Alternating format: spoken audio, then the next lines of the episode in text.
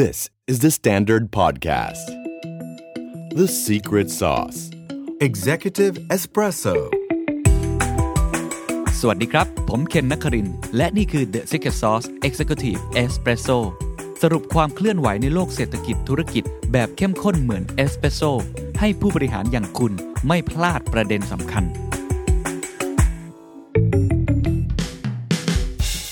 สวัสดีค่ะ เฟิร์นศิรัทยาอิสระพักดีโฮสต์รายการ Morning Well นะคะ หากคุณเป็นคนหนึ่งที่ไม่อยากพลาดทุกข้อมูลสำคัญของตลาดทุน เฟิร์นขอแนะนำ The Standard Well สำนักข่าวใหม่ล่าสุดในเครือ The Standard นำเสนอข่าวสารรอบด้าน ทั้งเรื่องเศรษฐกิจ ธุรกิจ การเงินและการลงทุน รวมถึงอีกหนึ่งรายการสด Morning Well ไลฟ์ทุกวันจันทร์ถึงศุกร์7นาฬิกา อัปเดตข่าวเช้าในแวดวงธุรกิจและการลงทุน พร้อมวิเคราะห์สถานการณ์สดจากผู้เชี่ยวชาญ เพื่อให้คุณไม่พลาดข้อมูลสำคัญในการตัดสินใจทุกวัน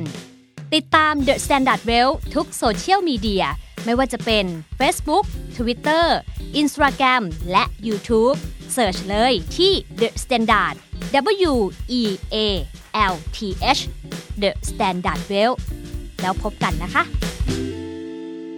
ตกดึกวันที่ 9 พฤศจิกายนนะครับ หรือว่าเช้ามืดวันที่ 10 พฤศจิกายนตามเวลาประเทศไทยครับ ผมว่านักลงทุนหลายคนนะครับอะดรีนาลีนหลั่งฮะเพราะว่าเรามีข่าวดีมาก ๆ ในรอบหลายเดือนเหมือนกันนะครับ ก็คือเรื่องของวัคซีนนะฮะจากบริษัทไฟเซอร์ที่เขาบอกว่าสามารถที่จะ effective ได้ถึง 90%เท่านั้นแหละครับ ตลาดหุ้นพุ่งทะยานไปทันทีครับ น้ำมันอะไรขึ้นมากันหมด ในขณะที่ทองคำก็ลงดิ่งทันทีนะครับ ความเคลื่อนไหวเหล่านี้เกิดขึ้นแล้วทำให้หลายคนเกิดแพนิคขึ้นนะฮะ บางคนก็ดีใจครับ ติดดอยมานานนะฮะ คราวนี้ก็โชคดีแล้ว บางคนก็บอกว่ากลัวจะตกรถตามไม่ทัน ในขณะที่มองภาพธุรกิจน่าสนใจครับว่าหลังจากนี้จะเป็นอย่างไรต่อไปนะครับ ผมก็เลยไม่รอช้านะครับ ชวนคุยกับคุณแบงค์ชยนนท์นะครับ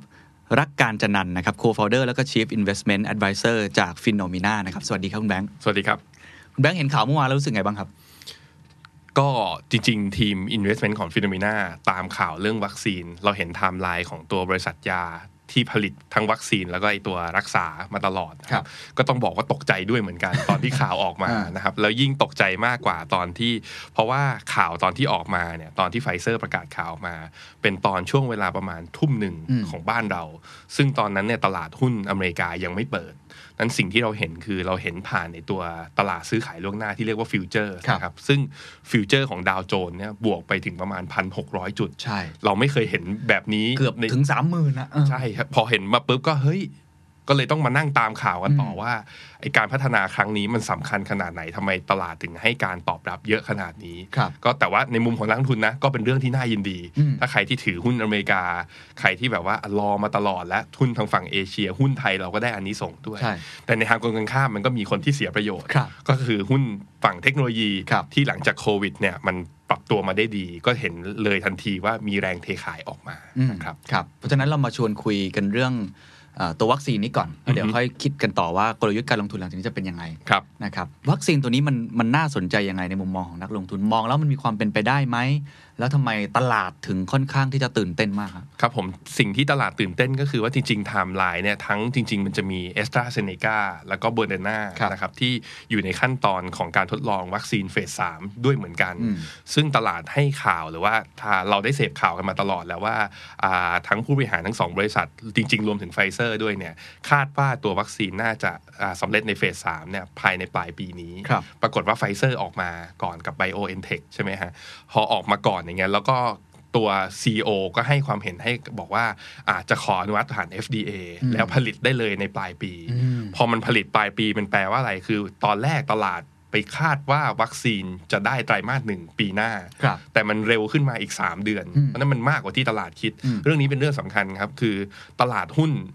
มัน react ตามสิ่งความคาดหวัง อืม คือตลาดหุ้นไปคาดหวังมาก่อนหน้านี้แล้วว่า เฮ้ย อีกตั้งอย่างน้อยๆสามเดือนคกรั ว่า บ เราจะเห็นวัคซีน แต่กลายเป็นว่าวันนี้มันเป็นเซอร์ไพรส์และเป็น positive surprise คือเป็นเป็นการเซอร์ไพรส์ทางบวก ครับ ตลาดเลย react เรื่องนี้ อืม ค่อนข้างดี อืม แต่ว่าพอเข้าไปดูในเนื้อข่าวแล้วนะครับ ก็จะเห็นว่า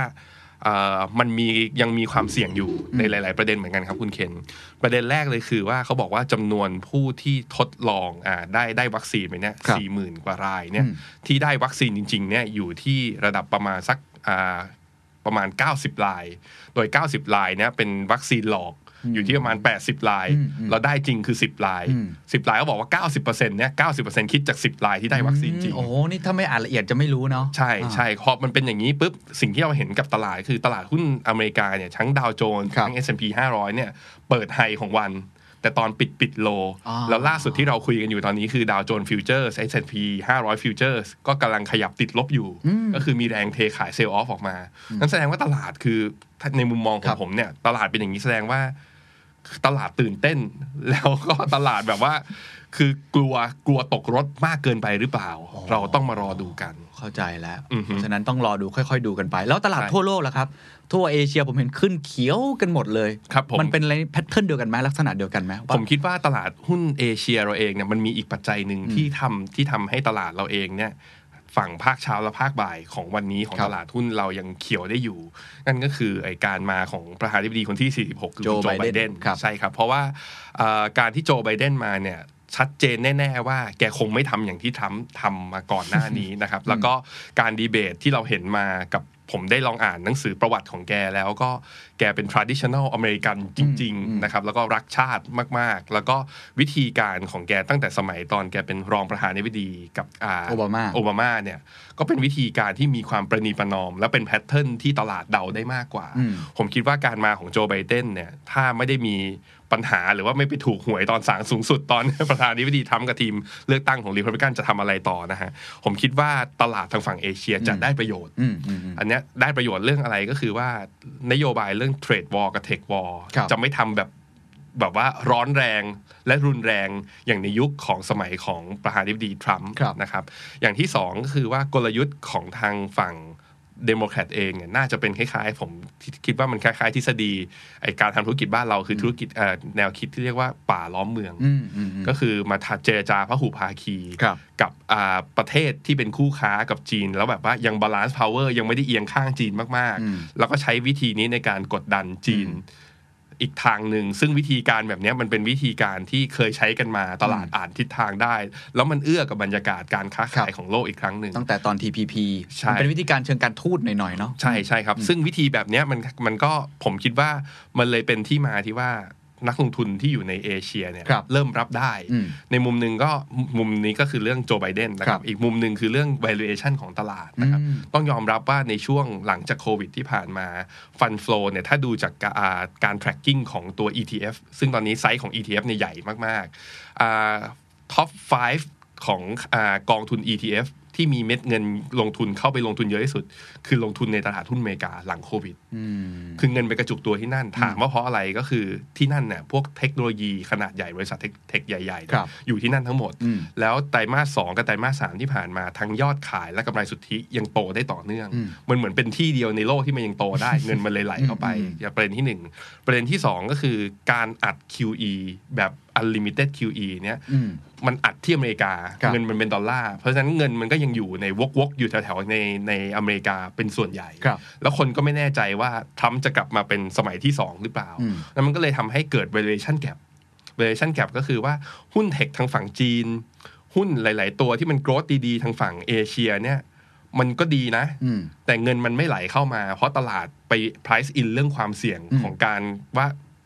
ทรัมป์อาจจะมาอยู่ แล้วทายแลนด์สเคปของการทำธุรกิจในเอเชียเนี่ยอาจจะยังง่ายยังยากลำบากอยู่ อืมอืม แต่พอปัจจัยเนี้ยมันออกไปมันคล้ายๆ คลี่ มัน คลายแล้ว มันอันล็อก valuation ทันทีนะครับมันก็เลย ก็ ดึ เลย ง ฟันโฟก็เลยไหลมาทางนี้ทันที ใช่ใช่ อ่า เพราะเพราะนั้นคือถ้าถ้าเราไม่ได้มองเรื่องอ่า external factor เรื่อง ครับ เนี้ยแล้วหันกลับมาดูตลาดหุ้นไทย อ่า เราก็จะงงๆว่าตลาดหุ้นไทยขึ้นไม่ได้ยังไง ใช่ คือปัจจัยในประเทศเราไม่ได้เปลี่ยนอะไรเลย ก็มุมหนึ่งก็คือต้องบอกว่าหุ้นไทยขึ้นมาครั้งนี้เพราะฟันโฟจริง อืม ครับผม โอเคเข้าใจแล้ว อือฮึ เพราะฉะนั้นอ่ะเราก่อนที่จะไปมองภาพใหญ่ลองเทอมอย่างไบเดนเอง อือฮึ นะครับหรือสงครามการค้าที่น่าจะคลี่คลายขึ้นเนี่ยเรามองในเชิงวัคซีนเอง นักลงทุนควรจะประเมินเรื่องของเอฟเฟกของวัคซีนยังไง มันมันจะเกิดผลระยะแบบกลับมาได้รวดเร็วอย่างที่ตลาดตกใจไหม อือฮึ หรือจริง ๆ แล้วเราค่อยๆดูดีกว่าครับเราประเมินเอฟเฟกนี้ยังไง ๆ ผมคิดว่าอ่าผมใช้ประสบการณ์ส่วนตัวแล้วกันนะครับเอ่อ รีบเมื่อไหร่ อยากเมื่อไหร่ เจ๊งเมื่อนั่น มันมักจะเป็นอย่างนั้นเสมอ ชัดเจนครับ มันแปลว่าอะไรคือเรามักเราคุยกันก่อนเข้ารายการว่า ครับ เรามักจะอยากซื้อตอนที่เราเห็นหุ้นมันเขียว อืม ตอนมันแดงอะเราจะรู้สึกว่าทำไมเราไม่ขายก่อนหน้านี้ อืม มันจะเป็นอย่างนั้นมาตลอด ผมคิดว่าเหตุการณ์ณวันเนี้ย ผมคิดว่านักลงทุนส่วนใหญ่ในตลาดตอนเนี้ยรู้สึกว่ารู้อย่างนี้นะ ซื้อก่อนเลือกตั้งก็ดี รู้อย่างนี้ซื้อก่อนตั้งแต่สัปดาห์แล้วที่ก็ดี แต่ในมุมมองของผมคือ มันอาจจะไปแล้วจริง ๆ แต่วิธีการคิดว่ามันวิ่งไปแล้วแล้วเราต้องซื้อเนี่ยเป็นวิธีการที่ผิด อืม นั้นลองตัดตัดเรื่องคือต้องแยกออกจากกันก่อนเรื่องนี้ คือตัดอารมณ์ทิ้ง อืม นักลงทุนไม่มีทางประสบความสำเร็จได้ ด้วยการแห่ไปซื้อมันไม่มีใครทำได้ นะครับอันนั้นเรื่องนี้ตัดก่อนคราวนี้ถามว่าแล้วตลาดสมเหตุสมผลไหมกับการวัคซีนอ่ากับการที่วัคซีนมา ผมคิดว่าจะดูว่าสมเหตุสมผลไหมก็คือ ถ้าใครได้จริงๆกับบริษัทไหนได้วัคซีนไปก่อนอ่าผลิตได้ก่อน ขายได้ก่อนกำไรได้ก่อน บริษัทนั้นน่าจะได้ประโยชน์ สิ่งที่มันน่าแปลกใจคือบริษัทอื่น ๆ ที่ยังตามหลังไฟเซอร์ ราคาหุ้นก็วิ่งต่ออ อืม ไปด้วยเหมือนกัน อืม ก็แสดงว่าตลาดก็ไม่ได้แบบว่า price in ว่าไฟเซอร์ได้แน่ อืม ๆ ไปขนาดนั้น อืม อันนั้นตรงเนี้ยมันก็ยังเขาเรียกว่ายังมีเพสที่ของการแข่งขันอยู่วันนั้นเรายังรอได้ อืม เรายังรอได้อยู่ ครับ นั้นเรื่องเนี้ยพอพูดอย่างนี้ก็เพื่อให้ใจเย็นๆ ไม่กลัวตกขบวนไม่ต้องตกขบวน ไม่ต้องกลัว คือถึงมันจะตก อืม ผมคิดว่าถึงมันจะตก มันก็กลับมาที่เราวางคอนเซปต์ว่าเราลงทุนไปเพื่ออะไรคุณเคน อืม เราลงทุนไปเพื่อว่าได้ซื้อวันนี้ แล้วพอตลาดมันบวก 5%แล้วพรุ่งนี้ขาย คือไอ้บวก 5%อย่างที่เราเห็นอันเนี้ยครับ ปีเนี้ยเราเพิ่งเห็นครั้งนี้เป็นครั้งที่สอง อืม หลังจากตอน QE อืมอืม มันแปลว่ามันไม่ได้เห็นกันง่าย ๆ นั้นคือถ้าเราพยายามจะจับว่าเมื่อไหร่มันจะดีดแรงๆ แล้วเราจะซื้ออะเราจะไม่มีอันทำงานทำการของตัวเอง มันจะเอาแต่จ้องตลาดอย่างเดียว นั้นในคอนเซปต์ของมุมมองของการลงทุนที่ดีอะผมคิดว่าเราควรจะอยู่ในตลาดให้ยาว อืม ในธีมที่ถูกต้อง อืม เพราะว่าถ้าเราอยู่ข้างนอกแล้วมัวแต่หาจังหวะ แล้วถ้าตลาดมันดีดไปแล้วอย่างเงี้ยครับ ครับ คือดอกเบี้ยเงินฝากอยู่หนึ่งเปอร์เซ็น ม ตลาดบวกวันเดียวห้าเปอร์เซ็นการที่เรารออยู่ข้างทาง แล้วคือไม่ยอมลงสักทีพยายามหาจังหวะ คือเราพลาดโอกาสบิ๊กช็อตของวันหนึ่งไปนั้นตอนเนี้ยถ้าเราพลาดไปแล้ว เราเงินเราอยู่ข้างตลาดไปแล้ว ไม่เป็นไรผมคิดว่ามันเป็นจังหวะที่เราค่อยๆทยอยสะสม แต่คิดว่าถ้าใครจะบอกว่าจะเฮ้ยลงทุนในหุ้นกลุ่มเฮลท์แคร์ไปเลยตอนนี้ดีไหมผมคิดว่า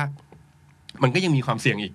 เพราะว่าคุณโจไบเดนเองเนี่ย ก็เป็นคนร่างกฎทีมร่างกฎหมายในยุคของ Obamacare โอบามาในการออกไอตัว Healthcare Act อืม นั้นผมคิดว่าแกก็คงอยากจะทำแหละ อืม อาจจะกลับมาแล้วการที่โอบามาแคร์หรือ Healthcare Act กลับมาเนี่ย มันแปลว่าเขาต้องอารัฐบาลน่าจะต้องคุมราคายา การคุมราคายามันก็แปลว่าอัพไซด์หรือว่ามาจิ้นของราคายาก็อาจจะ ก็ไปกดกำไร เอ่อก็กดกำไรลงอีกเพราะฉะนั้นมันก็ยังมีระยะยาวมันก็ยังมีแฟกเตอร์อื่น ๆ ด้วยเหมือนกันเพราะฉะนั้นเราอย่าเอาวันช็อต แล้วก็แบบเฮ้ยต้องเข้าแล้วไอ้วิธีนี้ผมไม่แนะนำ โอ้เป็นคำเตือนสติที่ดีมากกับ ตัวผมเองด้วยเพราะว่าตื่นตื่นเต้นมากตกใจมาก ครับผม กับสิ่งที่เกิดขึ้นนะครับ แต่ว่าอ่ะผมขอขยี้ตรงปรากฏการณ์ตรงนี้นิดหนึ่ง อืม เราไปดูหุ้นไทยเนี่ย อืม เราเห็นเลย หรือว่าหุ้นต่างประเทศเองก็ตามที NASDAQ ก็ดิ่งหัวลง ใช่ Facebook Google เทคโนโลยี ใช่ ดิ่งหัวลงของหุ้นไทยนี่ก็พวกหุ้นท่องเที่ยวหุ้นโรงแรมพุ่งขึ้นโอ้โหกระฉูดมาก ครับ ในขณะที่หุ้นอิเล็กทรอนิกส์ก็กดลง อืม อันนี้ก็คล้าย ๆ กันไหมเป็นความตกใจเหมือนกัน ผมคิดว่าอันนี้คือต้องคือมันถ้ามันจะตกใจจริงอ่ะคือนักลงทุนรายย่อยต้องแห่เข้าไปซื้ออ ม แต่สิ่งที่เราเห็นคือถ้ามันดันหุ้นบิ๊กแคปที่อยู่ในเซ็ตห้าสิบวิ่งขึ้นมาได้เนี่ยก็ต้องบอกว่ามุมหนึ่งมันคือเรื่องฟันฟลู อืม เพราะฉะนั้นมันผมคิดว่ามันมีความแพนิคอยู่ในมุมนั้น แต่อีกมุมหนึ่งคือตลาดหุ้นไทยเราเนี่ย จริง ๆ ถ้าลองดูสถิติย้อนหลังนะครับ 4 ปีที่เราได้ประธานาธิบดีอ่ะสสหรัฐชื่อทรัมป์อันเนี้ยหุ้นไทยในเอเชียเนี่ยอันเดอร์เพอร์ฟอร์มที่สุด มันแปลว่าเราคือแลกการ์ดมาก อืม ๆนั้นการแลกการ์ดมากๆอ่ะคือถามว่าเราเศรษฐกิจเราแบบว่าในตัวบริษัทจดทะเบียนเองมันแย่ขนาดนั้นจริงหรือไม่ หรือในแง่ของ valuation มันแบบว่ามันยังแบบมันยังแพงอยู่เหรอ ก็ต้องบอกว่าคืออย่างทีมฟิโนเมนาเนี่ยมีการวิเคราะห์กัน ก็บอกว่าจริง ๆ แล้วถ้าเทียบใน valuation ในแง่ของเขาเรียกว่า earning yield gap earning yield gap คือเอาอัตราการจ่ายปันผลอาของ 4 ไตรมาสล่าสุดมาลบด้วยพันธบัตรรัฐบาล อืมอืม อ่ะวิธีนี้ก็คือเราจะได้รู้ว่าเงินเราควรจะอยู่กับตราสารหนี้หรืออยู่กับ อันหุ้น ไหนได้ผลตอบแทนดีกว่า อ่ะปรากฏว่าตอนเนี้เอเออร์เน็งยิวแกรเราอ่ะสูงกว่าค่าเฉลี่ย 5 ปี มันแปลว่าอะไรคือถ้าเราอยู่ในเงินฝากออมทรัพย์อยู่ประมาณสักแบบได้ 0 6 0 7เปอร์เซ็นต์ มาอยู่ในหุ้นอย่างเงี้ยถึงราคามันผันผวน แต่เราได้ยูอยู่สามสี่เปอร์เซ็นต์ อืม แกบมันห่างตั้งสามกว่าสี่กว่า อืมอืม แสดงว่าระยะยาวเราควรจะอยู่ในหุ้นมากกว่า ตรงเนี้ยผมคิดว่าไอ้ตรง e a r n i n g yield gap ตรงเนี้ยคนเริ่มเห็นเยอะ แล้วมันเริ่มทำหน้าที่ของมัน ครับ มัก็เลยเป็นสาเหตุที่ทำให้นักทุนสถาบันเนี่ย อืม เริ่มไหลเข้ามาแล้วก็เอากินอ่าเริ่มขึ้นมาเพิ่มน้ำหนักการลงทุนในหุ้นไทย อืม แต่ถึงอย่างนั้นการลงอ่าการเพิ่มขึ้นของน้ำหนักของการลงทุนในหุ้นไทยครั้งนี้ จากที่ผมได้มีเวลาอันน้อยนิดตอนเช้าได้ลองประเมินดูนะครับ ก็พบว่า ฟันฟลอที่ไหลเข้าหุ้นไทย เมื่อเทียบกับเอ่อ MSCI เอเชียก็คือว่าดัชนี ครับหุ้นเอเชียทั้งหมดเนี่ยจริง ๆ แล้วตลาดหุ้นไทยเรา Market Cap จะอยู่ที่ประมาณสัก 1.5%ของเอเชียทั้งหมด อืม คือเราเล็กมาก อืมอืม เงินที่มันไหลเข้ามายังไม่ถึง 1.5 ครับ มันแปลว่าอะไรคือเงินที่ไหลเข้ามาจากอเมริกาที่ไหลเข้าเอเชียเนี่ยเขาโยนไปเขาเหมือน ไป ค ที่อื่น ล้ายๆว่าโยนมันโยนมันตุ้มลงมา อืม แล้วเราได้เศษเงินมาด้วย อืมอืม คือในในภาพใหญ่มันเป็นอย่างนั้น คือเขาไม่ได้รักเราหรือเขาไม่ได้ชอบเราขนาด หรือ นั้น เราไม่ได้มีแรงดึงดูดมากขนาดนั้น ใช่ใช่เพราะฉะนั้นในมุมของผมคือเห็นหุ้นไทยวิ่งอย่างนี้ ถ้ามองที่ fundamental มองที่ valuation มองที่ fund flow โอกาสเป็นยังอยู่ที่เมืองนอกมากกว่าที่หุ้นไทย อืมโอเคครับ ครับผม แล้วถ้ามุมของอาแต่ละอุตสาหกรรมล่ะครับที่มีความแตกต่างกัน อือฮึ อย่างหุ้นเทคกดลงไปเนี่ยอะไรเงี้ยเราควรจะแพนิคไหมหรือว่าจริง ๆ ก็มองระยะยาว หรือมันเกิดโรเตชันกันหรือยังฮะ ครับผมผมคิดว่าอ่าพวกหุ้น cyclical sector หรือหุ้นกลุ่มวัฏจักร พวกบริษัทที่ได้รับผลเสียจากการละอา โควิด ระบาดของโควิดเนี่ยนะครับ พวกนี้เนี่ย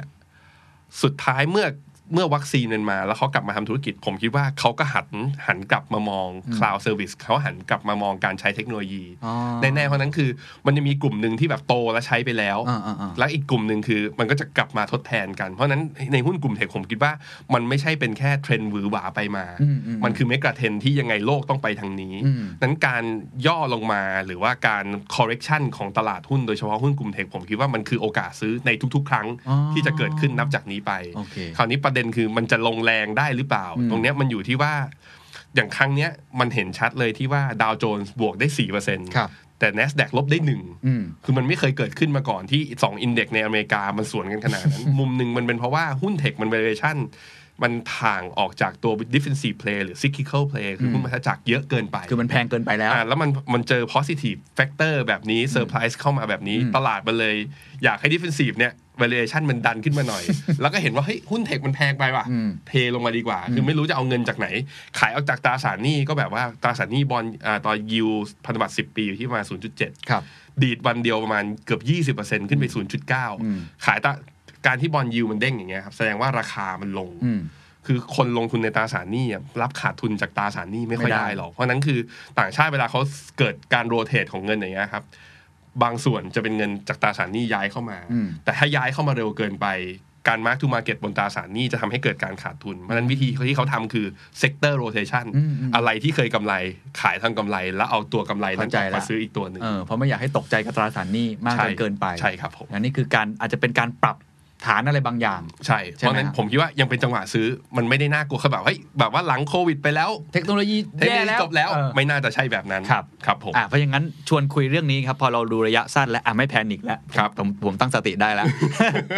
มองระยะยาวไป ครับ มองเป็นตีมาติกมองเป็นอะไร อาจจะแนะนำในลักษณะแบบนี้ก็ได้ครับว่าการ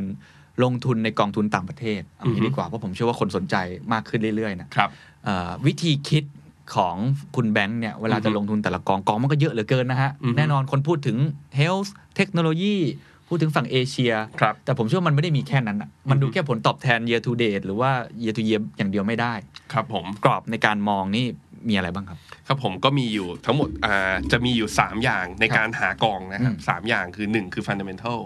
ของทีมอุตสาหกรรมนั้น อืม ๆ หรือประเทศนั้นๆ ถ้าก่อนหน้าโควิดเนี่ยผมจะมองเป็นประเทศหรือมองเป็นภูมิภาค อืม แต่การลงทุนโดยกระจายเป็นภูมิภาคเนี่ยมันเริ่มไม่ใช่ เพราะมันไม่ใช่ว่าเราไปอยู่ในยุโรป แล้วเราจะได้ตัวที่ดีที่สุดในยุโรปทั้งหมด มันจะมีตัวที่ไม่ดีอย่างอยู่ในไทย ก็อาจจะมีตัวที่ดีและไม่ดี อยู่ในอเมริกาก็มีทั้งตัวที่ดีและไม่ดี นั้นธีมลดการลงทุนหลังโควิดเนี่ยมันเป็นธีมเมติกมากขึ้น อืม เป็นรายอุตสาหกรรมมากขึ้นเพราะฉะนั้นเราต้องอยู่ในอุตสาหกรรมที่กำไรในช่วงโควิด มันโตได้ อืม อายอดขายมันโตได้ แล้วเราคิดว่าในอีก 3-4 ปีข้างหน้าพฤติกรรมคนส่วนใหญ่มันจะเอียงไปทางนั้น อืมอืม อันเนี้ยอ่าอันเนี้ยอ่าคือเป็นเรื่อง fundamental ครับ อย่างที่ 2 คือเรื่อง valuation อืม valuation ก็คือว่าเมื่อเราได้อุตสาหกรรมที่ดี อืม valuation ก็คือว่าเราต้องซื้อมันในราคาที่มันไม่แพงจนน่าเกลียด ครับ เพราะว่าถ้ามันแพงเกินไปเนี่ย อืม เทรชโชหรือว่าความทนทานในการถือของเราจะไม่ค่อย มี คืออย่างให้เราไปอย่างผมยกตัวอย่าง asset class ครับ ตัวหนึ่งที่มันผันผวนแล้วกำลังทำ all time high อยู่คือ bitcoin อืมอืม ให้เรามาซื้อตอนเนี้ย ผมคิดว่าเรากำลังซื้อที่จุดที่สูงสุดตลอดการ ให้เราคิดว่าอีกสิปีข้างหน้ามันไกลแค่ไหน แต่ตอนนี้สมมุติว่ามันบวกลบสักสิบยี่สิบเปอร์เซ็นต์เราก็มีมีกระจิกกระใจแล้วครับ อืม เพราะเรารู้แน่ๆว่ามันวิ่งขึ้นมาค่อนข้างแรงเกินไปเพราะฉะนั้น valuation คือต้องสมเหตุสมผล อืม คือแพงได้แต่ว่าต้องไม่แพงจนน่าเกลียด อืม นะครับ อย่างที่ 3 คือเรื่องโมเมนตัม ครับ โมเมนตัมคือเรื่องฟันฟลู อืม คือที่ไหนที่ที่ไหนที่มันเป็นโอกาสจริง ๆ เราต้องเห็นสมาร์ทมันนี่วิ่งเข้าไปลงทุนก่อน อืม คำว่าสมาร์ทมันนี่คืออะไร เราต้องเห็นว่ามันเป็นที่ที่เงินส่วนใหญ่ของในตลาดเนี่ยต้องเริ่มเข้าไป คือแต่ว่าเราไม่ควรเข้าเป็นคนสุดท้าย อ่าถูก แต่เราควรเข้าแต่การเข้าก่อนก็มีความเสี่ยง คือมันเหมือนกับว่ามีรถสองแถวจอดรออ ม ไอ้คนเต็มคนเต็มเลย เราบอกไม่ไปเราไปขอนั่งรถสองแถวคันที่ว่าง นั่งไปหนึ่งชั่วโมง อาจจะไม่ออกก็ได้ คันเต็มมันออกไปแล้ว เห็นภาพ เพราะฉะนั้นวิธีคือสำหรับผมเนี่ยวิธีกลยุทธ์การลงทุนของผมคือ ผมต้องเห็นว่ารถคันนั้นน่ะสตาร์ทรอแล้วจอดจอแล้วเหยียบคันเร่งกำลังจะไป อืมอืม นั้นวิธีการดูว่าแล้วมันกำลังจะไปดูได้จากไหน อืม เทรนด์ตลาด อืม การดูว่า paper research อืม สำนักข่าว บริษัทหลักทรัพย์ที่ไหนเริ่มเชียร์ เริ่มกำลังให้กำลังเริ่มเป็นทางต้นน้ำอย่างเงี้ย พวกเนี้ยเราจะให้ความสนใจเป็นพิเศษ อืม อย่างเงี้ยเพราะฉะนั้นมันอย่างยาวสุด fundamental คือยาวๆ เราชอบ ครับ ไหมณเวลานี้มันถูกหรือเปล่า และณตอนนี้เลยอ่ะมีคนเห็นเหมือนเราหรือเปล่า สามอย่างเนี้ยจะเป็นตัวที่ผมคิดว่ามันพอจะทำให้เราได้ลงทุนแล้วมีความมั่นใจได้มากขึ้น และควรจะวางกรอบการลงทุนสักประมาณ6กถึงหปีเป็นอย่างต่ำ อืม เป็นอย่างต่ำ อ่าโอเค ขอเจาะทีละข้อครับ เอาฟันเดเ e นเท l ก่อน อือฮึ อ่ะฟันเดเ e นเท l อีก 3-5 ปีหลังจากนี้ อือฮึ ในมองคุณแบงค์มีอะไรบ้าง อ่าหนึ่งก็คืออายอดขายต้องโต ครับ ถ้าในบริษัทเทคเนี่ยจริง ๆ แล้วคือกำไรมันอาจจะไม่โตเยอะก็ได้ อืม อย่างบริษัทหลาย ๆ บริษัทอย่าง Netflix อย่างเงี้ยเออร์เน็งก็อาจจะ forecast ออกมาไม่ดี แต่คว่ารับ ขอให้ subscription ก็คือยอดผู้ใช้งานเติบโตอย่างเงี้ยโอเคนะครับ หรือว่าดู EV to sale enterprise value to sale แทนที่จะเป็นตัวการแทนที่จะเป็นตัว earnings ตอนเนี้ยเหมือน playbook ของคนดู fundamental หรือ valuation เนี่ยคือมันไม่ได้ดูแบบเดิมแล้ว อ่าใช่ พอมันเป็นยุคเทคมันดูอีกแบบหนึ่ง ฮะ นั้นเราก็ต้องเปลี่ยน อ่า คือแบบไปดูตำราเดิมๆ แล้วก็แบบว่าทำ discount cash flow จะทำได้ยังไง discount cash flow แบบว่าไปหากำไร 10 ปีข้างหน้า อีก 3 เดือนข้างหน้าผู้บริหารก็ยังหาไม่เจอเลย นั่นคือมันต้องแบบมันต้องแบบลงทุนด้วยแพชชั่นด้วยระดับหนึ่งนะ คือ ก่อนนั้นเนี่ยผมใช้วิธีคือเอา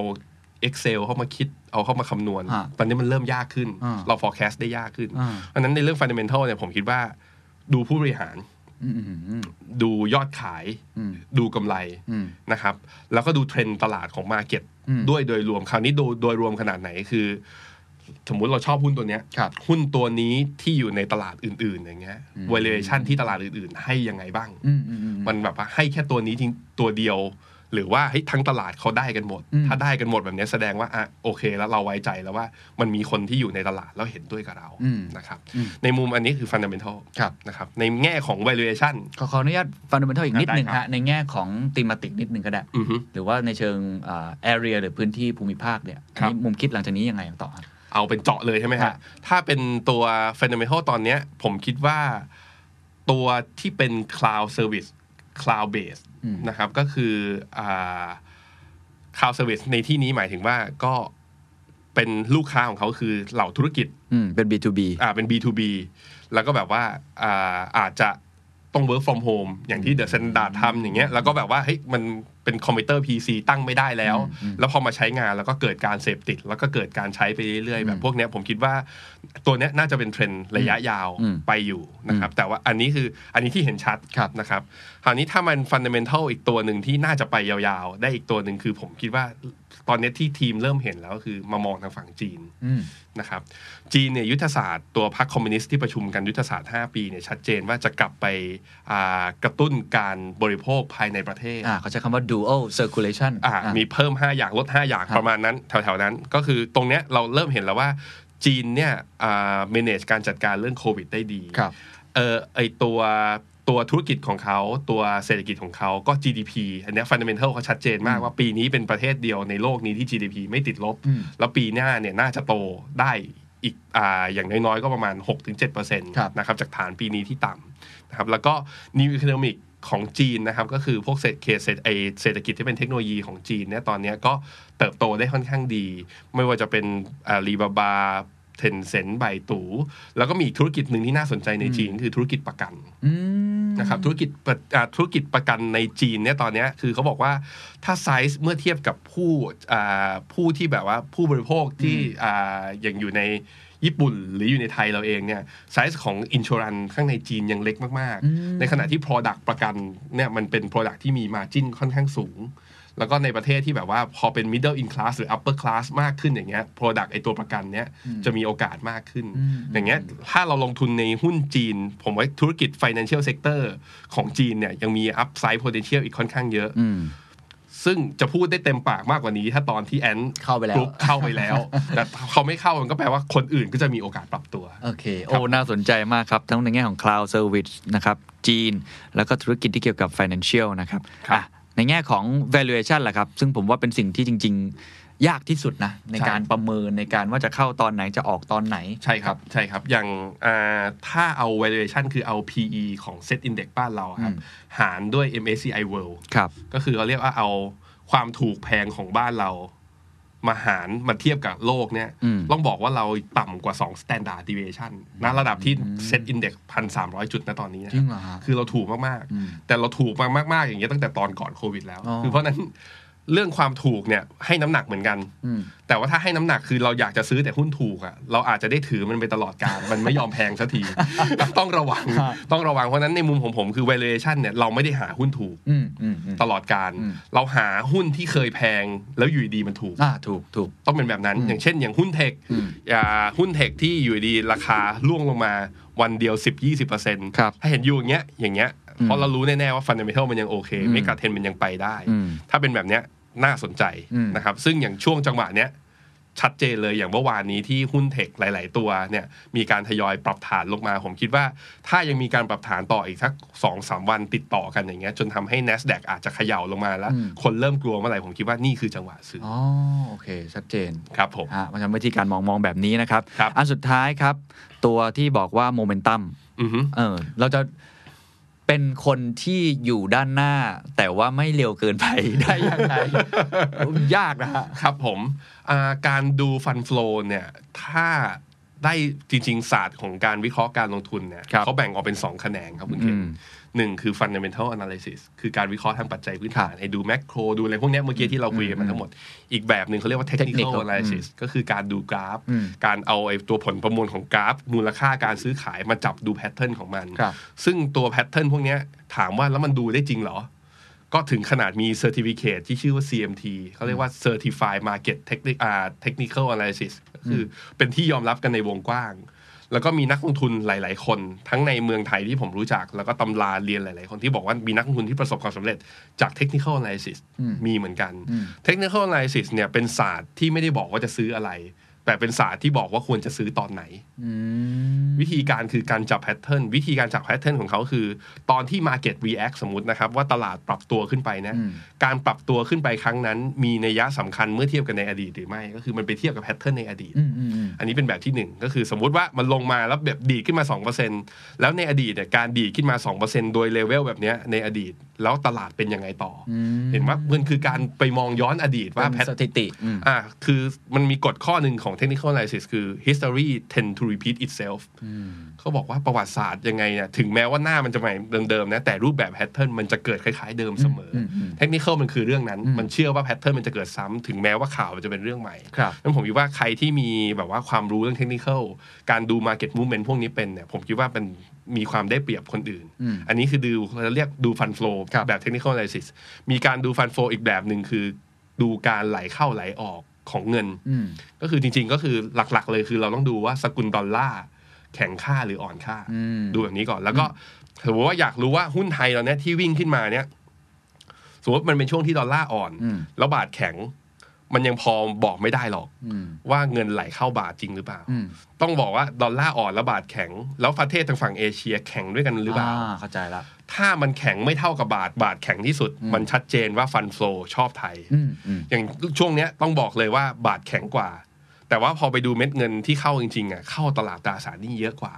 ไม่ได้เข้าหุ้นไทย แสดงว่าต่างชาติถ้าเรื่องโฟลนะ ต่างชาติไม่ได้ชอบหุ้นไทยขนาดนั้น อืมอืม ต่างชาติเอาเข้ามาเพราะเหมือนกับ มันต้องเอาเข้ามาเพราะ อ่ มันเป็นตะกร้าหุ้น อ่าอ่า คือมันไม่เข้าไทยไม่ได้เพราะว่าเขาเข้ามาตามอินเด็กซ์ตาม อืม ตะกร้า อืม อย่างเงี้ยไอ้ตัวเนี้ยก็จะเป็นอีกตัวหนึ่งที่ทีมใช้วิธีในการทีมฟิโนเมนาเนี่ย ครับ ใช้ในการวัดวิเคราะห์ก็คือ ดูทิศทางของดอลลาร์อ่อนค่าหรือแข็งค่า อืม แล้วเทียบกับเคอร์เรนซีของประเทศนั้นๆ แล้วเอามาทำเป็น relatively อืม ดูอีกทีหนึ่งเปรียบเทียบว่า 1 เดือน 3 เดือน 6 เดือนเทรน ครั ด์ บ เป็นยังไง โอ้ ขอบคุณมากครับ เป็นประโยชน์มากครับ กรอบวิธีคิด 3 อย่างนะครับ fundamental valuation แล้วก็ดู momentum นะครับ ครับ ผมถามอีกมุมหนึ่ง อืม โปรดักก็เยอะเหลือเกินฮะ ฮะ กองทุนก็เพียบเลย ครับ ใช่ไหมฮะ โอ้มันมีหลายอันมากเลยเนี่ย เราจะวิธีการมองในมุมมองของคุณแบงค์เนี่ย มองยังไงเอามุมมองผมนะฟังตามเพื่อน ซึ่งผิดแน่ นอน เราฟังมาแล้วเฮ้ยตัวนี้ดีตัวนี้ดีตัวนี้ดี ครับผม แต่จริง ๆ แล้วมันควรจะมีวิธีคิดยังไงที่เราทำให้เรามั่นใจกับตัวเองว่าเฮ้ยเรา เราเหมาะกับอะไร เราเหมาะกับอะไรแล้วล่ะอันนี้คือทางที่เรามองแล้วว่าตามสามสามข้อเมื่อกี้แหละ แต่พอเห็นโปรดักต์จริงเนี่ย ครับ วิธีการยังไงฮะ ผมผมคิดว่าเราควรวาง mindset เรื่องการวางแผนการเงิน ผมเชื่อแบบพี่หนุ่มมันนี่โค้ช อืม ของเรา ครับ ของเราคือของคนไทยทุกคน อยู่ข้างๆเมื่อกี้อัดอยู่ ฮะก็คือเราควรจะมีเป้าหมายเรื่องการเงิน อ่า ที่ชัดเจนก่อนว่าเราเป็นยังไง อืม นะครับผมคิดว่าเป้าหมายที่สำคัญที่สุดที่เราควรวางแผนคื ครับ เราอยากจะเกษียณแล้วมีเงินแบบไหน อืม แบบว่ามีเงินพอที่จะเลี้ยงตัวเองหลังเกษียณหรือไม่ หรือเราจะทำงานไปด้วยเกษียณไปด้วย ครับ นะครับแล้วแต่สมมตินะครับคุณเคน อืม ว่าเราตั้งเป้าไว้แล้วว่าเราจะเกษียณตอนอายุสัก 55 ด้วยเงิน 10 ล้านบาท อืม วันเนี้ยเรามีเงินเริ่มต้นลงทุนวันนี้เลย คุณเคนมีเงินเริ่มต้นลงทุนวันนี้เจียดออกมาจากรายได้ตัวเองต่อเดือนเอามาสักหมื่นหนึ่ง อืม ถามว่าหมื่นหนึ่งนี้ควรจะลงทุนอะไร อืม ผมถามกลับว่าหมื่นหนึ่งนี้สมมตินะว่าเราอยากจะแบบรวยเร็วด้วยการลงทุนในหุ้นรายตัว อืม หุ้นต่ำบาท หุ้นซิงซิง อืม ไม่ซิลลิงก็ฟอ สมมติเราอยากแบบนั้น ฮะ วิธีที่เราจะทำก็คือ เราจะเอาตัวเองอะไปเปิดนั่งดูจอสตรีมมิ่งของโบรกเกอร์ อืม ตอนระหว่างทำงาน แล้วดูว่ามันวิ่งขึ้นวิ่งลง ซึ่งมีพนักงานที่ฟิโนเมนาทำแบบนั้น วิธีการผมก็เดินเข้าไปสะกิดข้างหลังแล้วก็บอกว่า เฮ้ยยูทำงานสิ เขาก็จะแบบครับพี่ สักพักหนึ่งพอผมเตือนเยอะขึ้นเรื่อยๆ แต่พอร์ตเขาอยู่ในนั้นแล้วไง อืม นี่มันคือเงินก้อนแรกที่เขาลงทุนในหุ้น เขาลงทุนไปแล้ว ผมก็เตือนเขาอีกเฮ้ย มันไม่ดีนะ อย่างนี้มันเสียงานเสียการ ดูเอามันเอาเวลางานมานั่งทำรายวันแบบนี้ วิธีที่เขาทำก็คือแอบเข้าไปอยู่ในห้องน้ำแล้วเทรดหุ้นอยู่ในนั้น 15นา ทีคืองานก็ไม่ได้ นายก็เห็น แถมพอร์ตที่ดูแลแบบนั้นน่ะ คือสมมตินะครับห้าหมื่นอ่าสมมติลงทุนไปหนึ่งหมื่นสมมติว่าหุ้นตัวนั้นเป็นหุ้นที่น้องเขาบังเอิญถูกถูกเปลี่ยนชีวิต อืม สามเดือนบวกร้อยเปอร์เซ็นต์ อืม หมื่นหนึ่งกลายเป็น สองหมื่น สองหมื่นถามว่าชีวิตน้องเขาเปลี่ ยนไหม มันไม่เปลี่ยนยังเป็นมนุษย์เงินเดือนเหมือนเดิม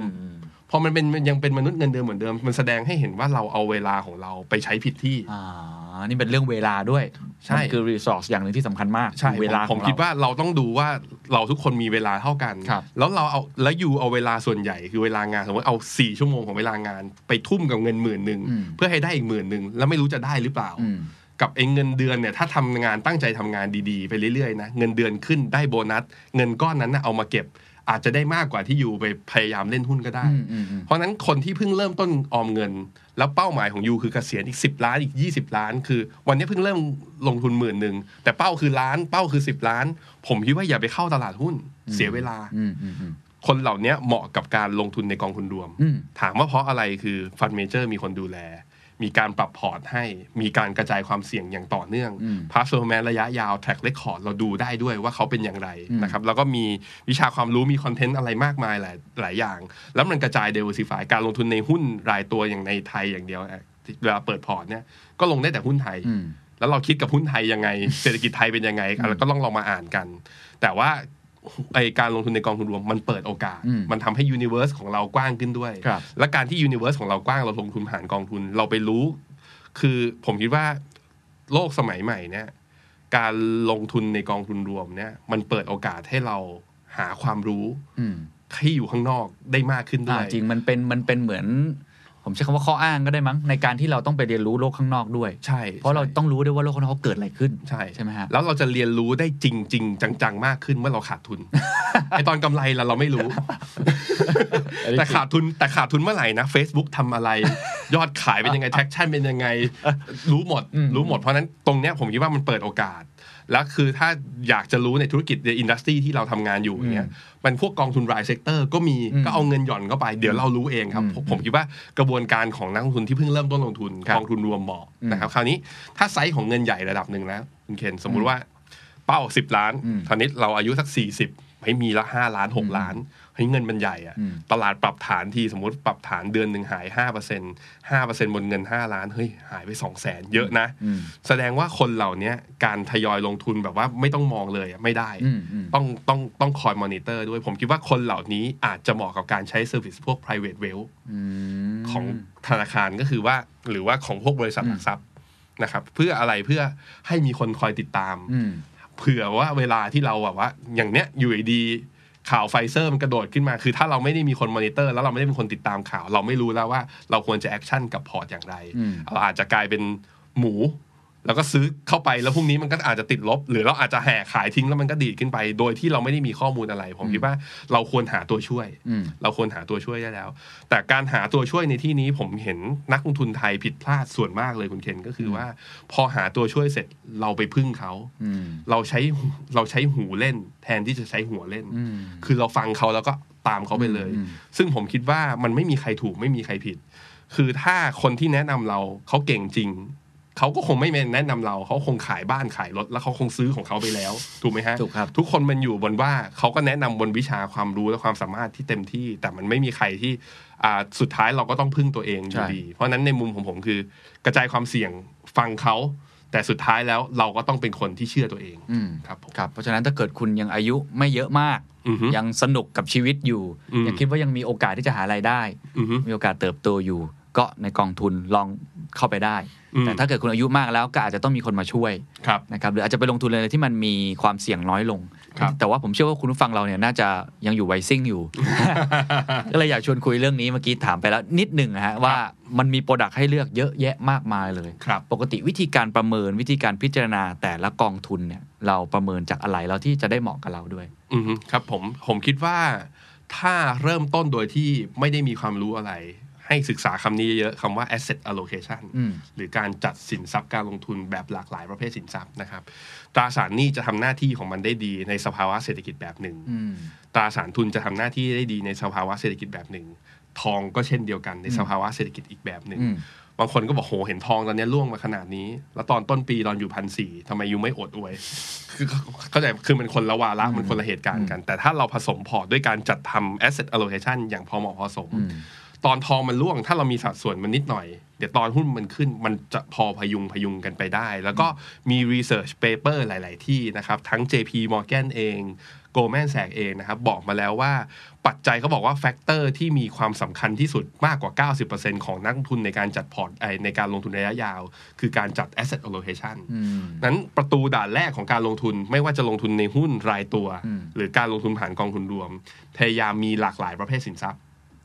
อันนี้หลากหลายประเภทสินทรัพย์แล้วลงอะไรดี อืม ถ้าไม่รู้จะลงอะไรเลย ลงแบบอินเด็กซ์สิ อืม ลงเป็นอินเด็กซ์หุ้นโลกไป อืมอืม ข้อดีคือค่าธรรมเนียมก็ไม่ถูกก็ค่าธรรมเนียมก็ถูก ครับ แล้วหุ้นตัวไหนที่มันมาตัวสมมติ Market Cap มันใหญ่กำไรมันโตอะเดี๋ยวมันจะถูกใส่เข้าไปใน อืมอืม ตัวอินเด็กซ์ของมันเอง คือมันได้ล้อตามเทรนด์ไปตลอด อืม นั้นมันไม่มีความเสี่ยงว่าฟันเมเจอร์เลือกหุ้นผิดตัวหรือเปล่า อืม พอเรารีความรู้แล้วเราพอเราซื้ออินเด็กซ์ไปแล้วเราเริ่มอะเราเริ่มติดตามตลาดเราเริ่มเห็นแล้วเฮ้ยอินเด็กซ์อย่างเดียวตอนนี้ เราอยากเพิ่มเทคเราอยากเพิ่มเฮลท์แคร์อ่ะมันค่อยเขาเรียกว่าเป็นเซ t เทไลซ์พอร์ต อ๋อ เป็นดาวเทียม เข้าใจ ค่อยเติมเข้าไป ค่อย ดาวเทียมเติมเข้าไปตามความรู้ที่เรามี ฮะ คือเหมือนที่วอร์เรนบัฟเฟตบอกครับ คือ อย่าพยายามกระโดดข้ามรั้วที่มันสูง 3 เมตร ในขณะที่ปัญญาของคุณคือคือคุณปีนได้แค่50เซนเท่านั้น อืมอืม คือเพราะฉะนั้นเราอย่าลงทุนอะไรที่เกินความรู้ตัวเอง ค่อย ๆ กระจายไปดี อืม ค่อย ๆทำไปดีกว่า ครับอ่านี่เป็นคนที่เพิ่งเริ่มต้น ถ้าคนที่เล่นมาระดับหนึ่งแล้ว อือฮึ เริ่มปีนรั้วได้แล้ว ครับผม นะฮะ มีวิธีการยังไงในการมอง วิธีการก็คือผมคิดว่าถ้าเราเป็น businessman หรือว่าถ้าเราเป็น salaryman ที่รู้จักอ่าเขาเรียกติดตามภาวะเศรษฐกิจอยู่ระดับหนึ่งอยู่แล้ว ผมคิดว่าคนเหล่านี้สามารถเลือกเป็น thematic อืม ได้ในการลงทุน อืม ก็ใช้หลักเหมือนเดิมครับ fundamental valuation อืม และ momentum อืม ในการลองจับเทรนด์คราวนี้ momentum มันอาจจะยาก เพราะมันก็อาจจะเป็นศาสตร์ที่แบบบางคนก็ไม่ได้คุ้นกับมัน แต่ fundamental กับ valuation เนี่ยผมคิดว่าด้วยสื่อปัจจุบันนี้ด้วยสำนักข่าวหลาย ๆ ที่ ผมคิดว่าเราหาความรู้ อืม หาข้อมูลจากเรื่องเหล่านี้ได้ไม่ยากอะไร อืม แต่ว่ามันไม่ใช่ว่าเราอ่านจากบทความนี้ปุ๊บแล้วซื้อเลย ผมคิดว่าเราต้องใช้ระยะเวลาในการย่อยและพิจารณาอย่างสมมติเราอ่านเรื่องบทความเรื่องเมกะเทนเรื่องเฮลท์แคร์ ครับ หลังจากนี้ไปอ่ะอ่านไปแล้วเราชอบ เราอาจจะต้องไปอ่านอีกสัก2อถึงสบทความ แล้วลองเช็คกับผู้รู้ ลองสอบถามเพิ่มเติมกับทางบลจ ต่างๆ เพิ่มเติมเราจะได้ความรู้มากขึ้นผมคิดว่าสิ่งที่สำคัญที่จะทำให้เราลงทุนแล้วอยู่กับมันได้ระยะยาว คือเราต้องมีความเชื่อมั่นที่มากพออ อืมถูก ถ้าเรามีความเชื่อมั่นไม่มากพออะให้กองนั้นมันดียังไง เราก็ไม่คู่ควรกับกองนั้น คือเราจะออกไปก่อนเวลาอันควร เออถูกถูกเพราะเราไม่มั่นคงในจิตใจเรา ใช่ แล้วเรา ใช่ ตกใจง่าย ใช่ครับผม นะครับ เพราะฉะนั้นมันก็เลยเป็นที่มาครับว่าคนที่แบบว่ามีวิชาความรู้หรือว่าพอมีเงินแล้วระดับหนึ่ง ครับ การมีที่ปรึกษาทางด้านการเงินอยู่ข้างๆเราอ่ะถ้าคนนั้นเขาเป็นมืออาชีพคอยติดตามภาวะตลาด อย่างน้อยๆเขาให้ความมั่นใจกับเราได้ในทิศทางที่เราวางแผนกับพอร์ตการลงทุนของเรา ครับ ตั้งแต่วันแรก อ่าโอเค เมื่อกี้ตั้งแต่เริ่มต้นเลยนะครับ ว่าอ่ะเรามองและมี asset allocation ครับ พอ asset allocation แล้วเริ่มลงไปลึกอาจจะมองที่เป็น index ก่อน อือฮึ นะครับจะได้ไม่ต้องไปแบบติดตามอะไรเยอะ เดี๋ยวเขาก็เอาเข้ามาให้เอง ถ้าเกิดมันเข้าไปอยู่ในท็อป50ท็อปร้อยอะไรก็ว่ากันไป อือฮึ แล้วก็ลงลึกมาอีกนะฮะว่าอ่าหลังจากนี้หาความรู้เพิ่มมากขึ้นอะไรที่เหมาะกับตัวเอง ผมขออนุญาตลงลึกอีกนิดนึง อืม อ่าว่าเวลาเปิดเข้าไปในแต่ละกองทุนรวมเนี่ยนะก็จะมีรายละเอียดหลายอย่าง อืม เราเอาคร่าวๆก็ได้ครับวิธีการมองตรงไหนที่รู้สึกว่ามันเป็นหลักใหญ่ใจความสำคัญที่เราควรจะอ่านมันให้อย่างละเอียด อ่ะครับผมเอ่อห้าปีแรกของการลงทุนในกองทุนรวมของผมนะครับ และที่ซื้อ LTF ไปเนี่ย LTF สองกองแรกเนี่ยผมซื้อจากอ่าผมซื้อจากเรียกเรตติ้งของค่ายค่ายหนึ่ง อืม นะครับแต่ว่าเราลืมไปว่าเรตติ้ง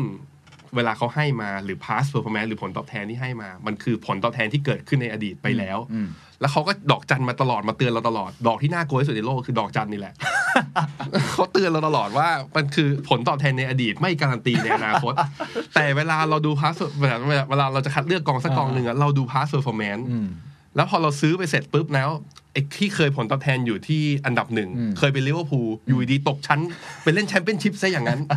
คือแล้วเราก็แบบแล้วเราก็บอกเจ็บใจ อืม แสดงว่าอะไรคือมันผิดที่เราเองไม่ได้ผิดที่กองทุน อืม นั่นก็คือผลตอบแทนในอดีต ไม่ควรจะเอามาตัดสินว่ากองทุนนั้นดีหรือเปล่า อืมอันนี้อันที่หนึ่งอืม ข้อนั้นคือการ ranking table past performance เนี่ยมันเอาไว้ดูได้ว่าเออเทรนด์ตลาดตอนเนี้ยเขาเล่นอะไรกันอยู่ อืม แต่ว่ามันไม่ได้การันตี อืม สิ่งที่ถ้าผมจะดูถ้าดูเป็นเขาเรียกว่า quantitative คือการวิเคราะห์เชิงปริมาณในการคัดเลือก สมมุติว่าคุณเคนได้ละ กองหุ้นกองทุนเทคโนโลยีในดวงใจ 12 กอง อืมอืมอืม อยากได้กองเทค 12 กองนี้เลือกอะไรดี อืม ถ้าด้วยการวิเคราะห์เชิงปริมาณหนึ่งคืออ่าเราดูถ้าที่ฟิโนเมนานะครับ แล้วตัวผมเองให้ไอเดียกับทีมก็คือเราดู maximum drawdown อืม maximum drawdown คือตอนที่ period เดียวกันสมมติ period ย้อนหลัง 5 ปีกองตอนที่มันช่วงที่เกิดภาวะวิกฤต 12 กองเนี้ยใครรอดจากวิกฤตได้ดีกว่า โอ้โห พอมองออกไหมฮะ อ่า อย่างสมมติตลาดหุ้นไทยลบตอนโควิดเนี่ยลบมา 30%ถ้าเราเจอกองที่ตอนโควิดมันลบมาได้ 15 ในขณะที่กองอื่นนะลบมากกว่า 15 ทั้งหมด ไอกอง 15 นี่น่าสนใจแล้วลบแค่ อืม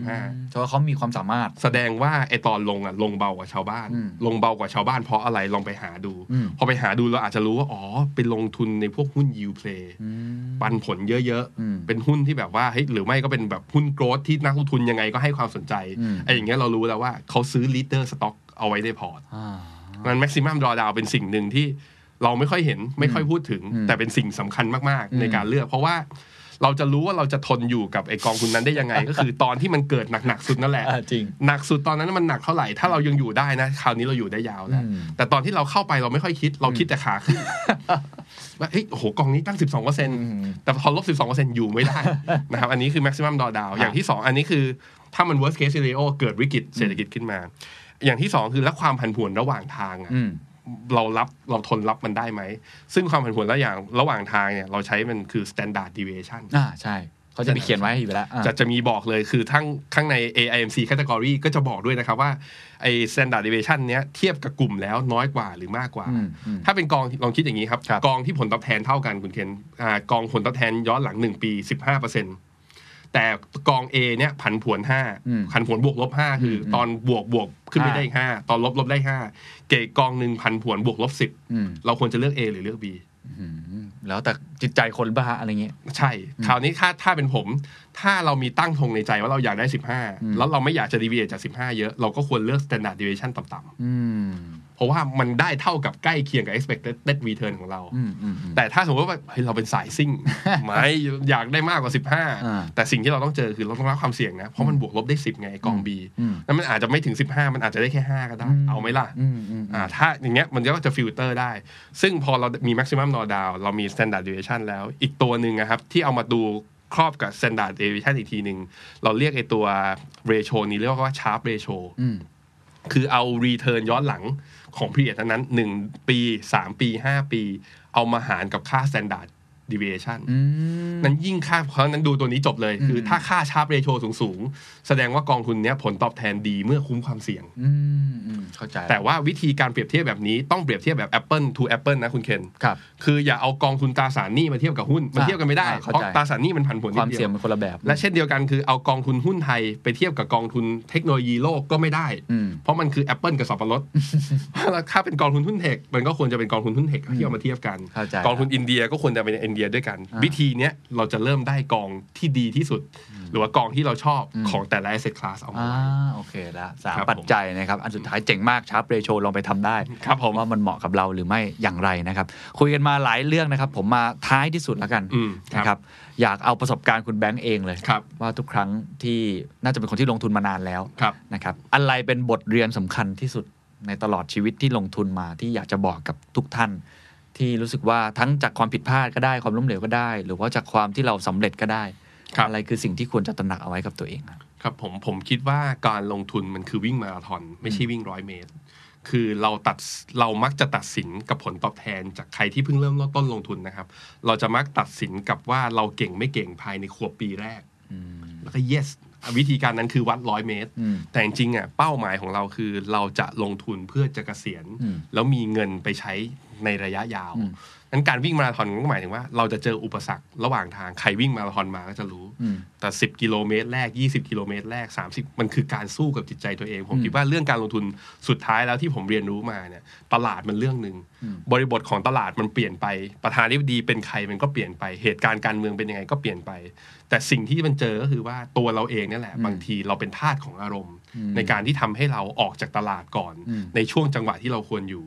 หรือเราไปอยู่ในช่วงจังหวะที่เราควรออก เจ็บปวด เพราะฉะนั้นผมคิดว่าต้องพยายามคือพยายามให้การลงทุนวางกรอบการลงทุนนะครับ mindset การลงทุนที่ถูกต้องก็คือลงทุนระยะยาว มีตอนที่ก่อนที่ผมจะเข้ามาลงทุนในตลาดหุ้นเนี่ยมีมีเซียนท่านหนึ่งครับ คุยกับผมอาบอกกับผมไว้ตั้งแต่ตอนผมตั้งแต่ทำงานใหม่ๆเลยก็บอกว่าแบงค์การลงทุนเนี่ย